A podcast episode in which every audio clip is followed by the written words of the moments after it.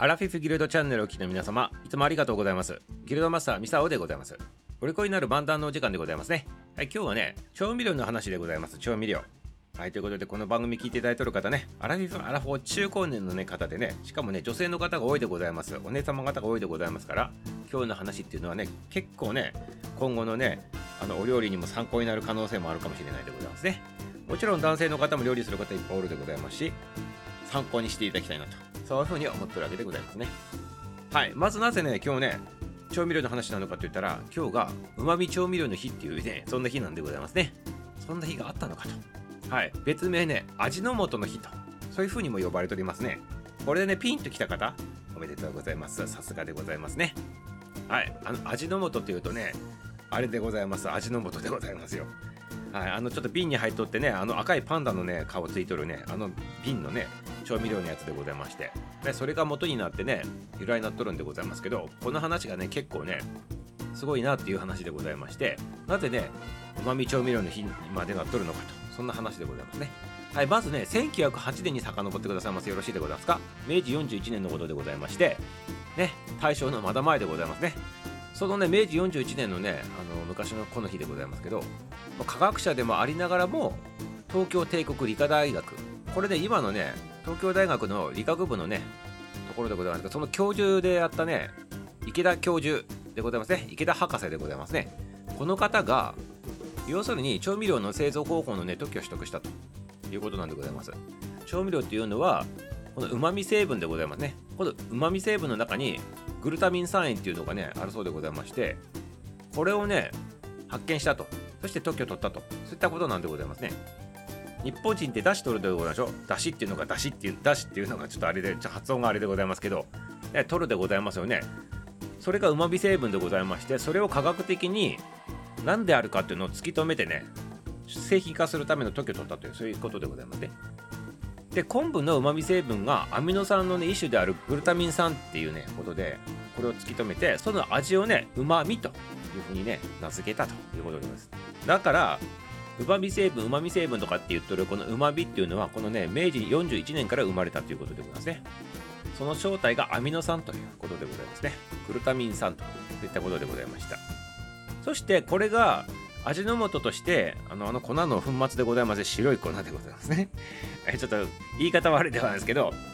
あの瓶に入った製品としてあのこうなるのはこの後でございますね。この教授さんが商品を作ってもらうためにねすつき製薬所っていうところにねお願いしたんでございますね。このすつき製薬所っていうのが後のっていうか今もあるでございますけど味の素株式会社さんでございましてこちらの方に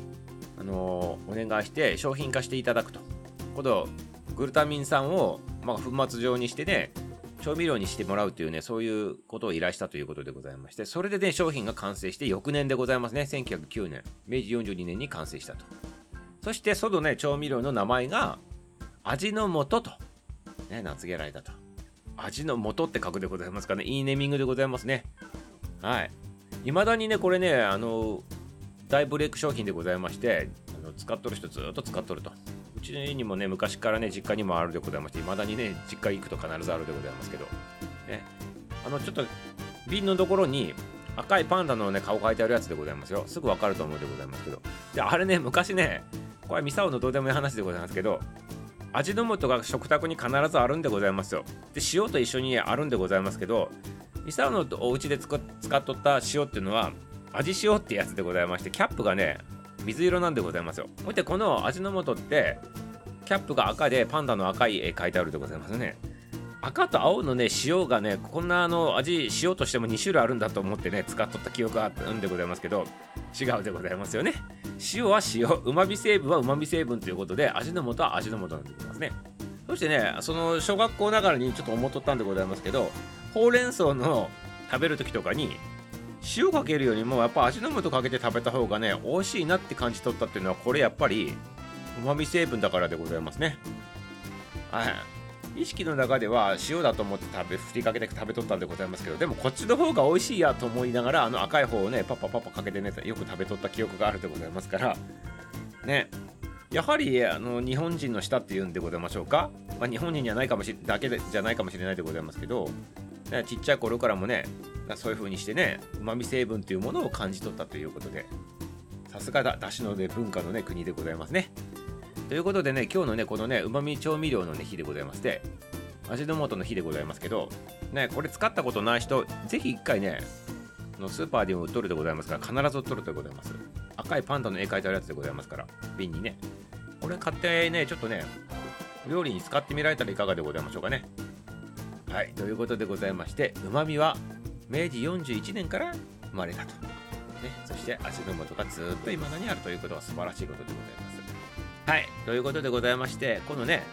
お利口になる漫談もね裏の方からじわじわっとねこうまみがね出てくるっていうねそんなねこの番組にもねあの今後もねずっとねしていきたいなというふうに思ってる次第でございました。はいということで今日のねあの番組終了でございます。明日も楽しみにしておってくださいませ。終わり。